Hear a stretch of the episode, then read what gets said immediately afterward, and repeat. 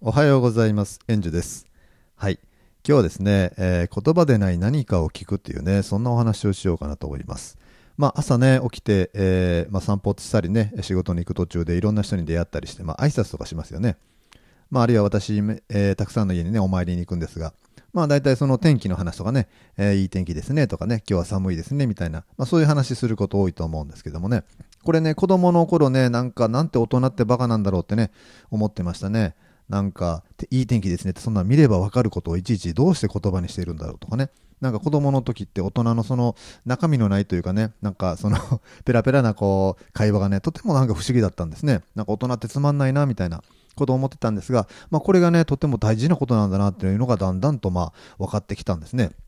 私、あの子供の頃ね、すごい喫音でですね、もう話せないほど、えー今でもまあ、あどもったりしますけど、まあもうもっともっともうほとんど、えー話せなかったというね、まあ、あ子供だったんですね。で、まあそんなことで当然コミュ障ですよね。えーもうコミュニケーションね、言葉使えないので、あんまりコミュニケーションが人と取れないという、まあそういう、えー割と苦しいですね、えー幼少期だったんですけども、まあそれからね、あの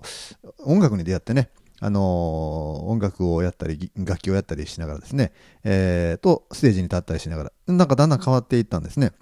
それからまあ大人になってカウンセリングとかね、セラピーとか、えーあとファシリテーションとかね、そして瞑想をやったり、まあ武道をやったりね、いろんなことをしながら、そのコミュニケーションというかね、えーコミュ障の自分がどうしたら人とコミュニケーション取れるんだろうということ、まあね、あの、関心があったというか、まあ、関心というよりも、えーやらないとね、あの、もう生きていけないのでね、一生懸命その、まあ学んでいたというかね、その道を訓練したりね、えしていたわけなんですが、まあ、そんな中でね、あの、人は必ずしも会話の中身がね、大切なのではなくて、その、やりとり自体が大切なんだと、えーいうことに気づいてきたわけですね。まあ、だから、いつもこう、なんか中身のある話をしようと思えば思うほどですね、あの、コミュニケーションってうまく取れないと思うんですよね。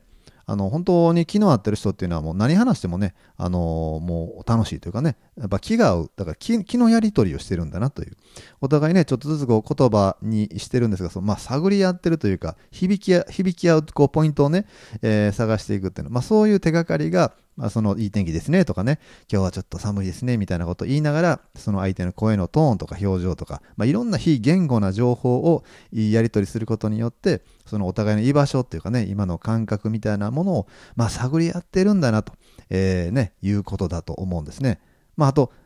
何何も喋らないよりあの言葉をね、えー掛け合うだけでやっぱり人ってこう触れ合うというねあの気持ちが高くなったりするので、えーまあ、内容ではなくて、えーその行為自体に意味があるんだなっていうのがやっと分かってきた、うん、ということなんですよ。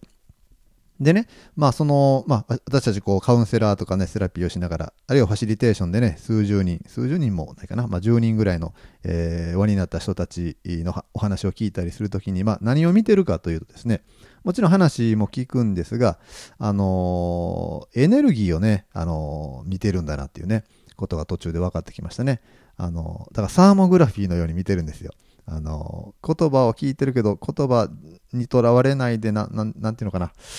うん、この人は今、えーサーモグラフィーで言うと、あ、赤いとかね、この、こっちの方は青いなとかね、そんな風な、あの、言葉以外の情報をね、かなり重要視するんですね。なので、まあ、あの言葉にね、とらわれていくとね、どうしてもその言語情報の意味情報しか、その、キャッチできない方っているじゃないですか。そういう方と話してると、こう、言葉の一つ一つにこだわったりですね、あの、その言葉の意味がわからなかったらもうわからないとかですね、えー僕はそんな言葉でその、そんな意味でこの言葉を使ってないとか怒ったりですね、まあ、言語に重きを置いてるというかね、それで全てを表現しようというか、あの、そのような方っていうのはなかなかその言葉にこだわるんですが、これ実は言葉にこだわってもあんまり相手の気持ちとか分かったりしないなというのをね、まあ思うんですね。えーだからその言語情報しかない人はね、もうちょっと他のね、あの情報系にね、開かれていくと、よりね、コミュニケーションがやりやすくなると思うんですが、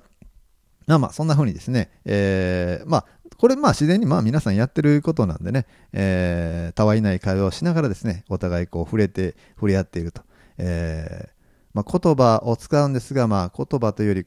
うん、音楽のような感じに近いかもしれないですね。あの、セッションをしてるようなね、えー相手がこう、例えば低いね、えー音でドッドッドッドッって来てるならこっちをこう、ちょっと合わせていくというかね、えーまるで音楽のセッションをしてるように、えーコミュニケーションというのを考えてみると分かりやすいと思うんですね。うん。コミュニケーション苦手な方は、その音楽ね、えー、として、えー、考えていくというか、感じていくというかね、えー、セッションしてるんだな、今、みたいな風に、えー、すると、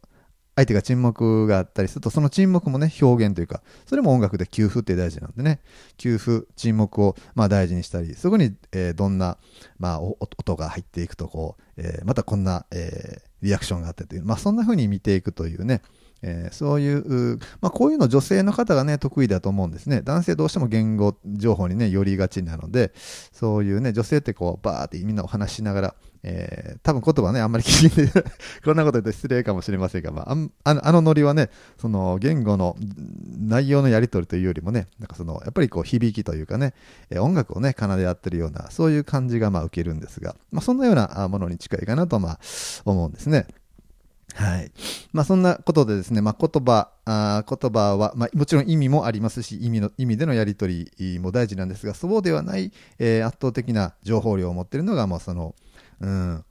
音楽としてのね、えー、やり取りというか、そんな見方をしてみると、もっとですね、世界、世界が広がるというか、うん、コミュニケーションの幅が広がるんじゃないかなと、まあ思うことでありますね。はい。まあここでね、唐突なんですがね、あのー、あ、そうそう。あの、ナモ阿弥陀仏ってありますね。あの、阿弥陀仏、ナモ阿弥陀仏って言いますよね。これもまあ響きなんですよね。こう、えー、この言葉自体に、うん、まあ、その意味もまああるんですが、その意味を取っただけで救われたりね、分かったりなんかこうするわけじゃなくてですね、これは生阿弥陀仏という響き自体に、えー、まあ、ぶち当たるというかね、出会った時に、えー、救われたりですね、えー、嬉しくなったりですね、えー、するわけです。それはもう感情も含め全て、えー、にこうぶつかってきた時にね、えー、反応するんですね。これあの、例えばお母さんがね、えー、ちっちゃいお子さんを連れていてですね、まあ、道路沿いにいてですね、ちょっと目を離した隙にそのお子さんが道路を渡ろうとして、そこにこう車がね、猛スピードで走ってきたと、えー、でもお母さんはね、その距離があるので、えー、手を出してね、届く距離ではない。その時お母さんはね、危ないあるいはなんか、あーと叫ぶと思うんですね。その叫び声ですね。そのあーとか危ないにはそのもちろん意味はあるんですが、その別に意味を伝えたいわけじゃないんですよね、お母さんはね。もうそのいても立ってもいられない、まるで手を伸ばす延長が言葉になっている。えー、だから言葉というのは何かを指し示す言葉というのと、もう一つは体の延長というかね、体そのものっていう、えー、思いそのものですね、まあ、願いそのものと言ってもいいですけど、そのようなあ場合の言葉というのがあると思うんですね。で仏様の言葉南無阿弥陀仏も同じことで、えー、南無阿弥陀仏の意味はみたいなことを勉強するのもいいんですが直接阿弥陀様は今呼びかけられているっていうね私たちにこうもうお母さんの危ないと同じですね。危ないぞともう落ちるぞと我に任せよとねこうそのように呼びかけられているその声に打たれると、えー、いうことがですね、えーまるであの子供がねお母さんに危ないという時にパッと止まるようなね、えー、そんなそんな風に伝わるというねそんな時に、えー、意味が、えー、意味として成立するというかね、えー、それはあの言葉で止まったんじゃなくてお母さんのその叫びに、え振り振り返るというかね、えそのような作用というかね。そのような現象というか、まあ、そのような事実があって、え意味が持ってくる。これ南無阿弥陀仏というのもね十方交流というんですね。十方に響き渡っているっていうんですね。その響き渡っている音ですね。えー、それが私に届く共鳴していると、えー、そのようなことがですねこの生身倒すというね世界のね、まあ、触れ方というかですね、え、まあ、そのように味わうことなんですね。はい。まあ、なので、えー、言語情報以外のね、えー、何を聞くのかというね、その思いとかね、願いとかね、えー、発せられているものに、えー、私は、私たちはそこを聞いていくというふうなことで、全く違う世界、全く思いもしない、そして、えー、その深い深い思いに触れていくことがあるんじゃないかなと。まあ、そんなふうなお話を今日は、えー、したことでございます。はい。ということで、今日もね、いい天気ですね、なんて言いながら、いい一日を送っていいきましょうか。はい。ということで、皆さん今日も元気にいってらっしゃい。エンジュでした。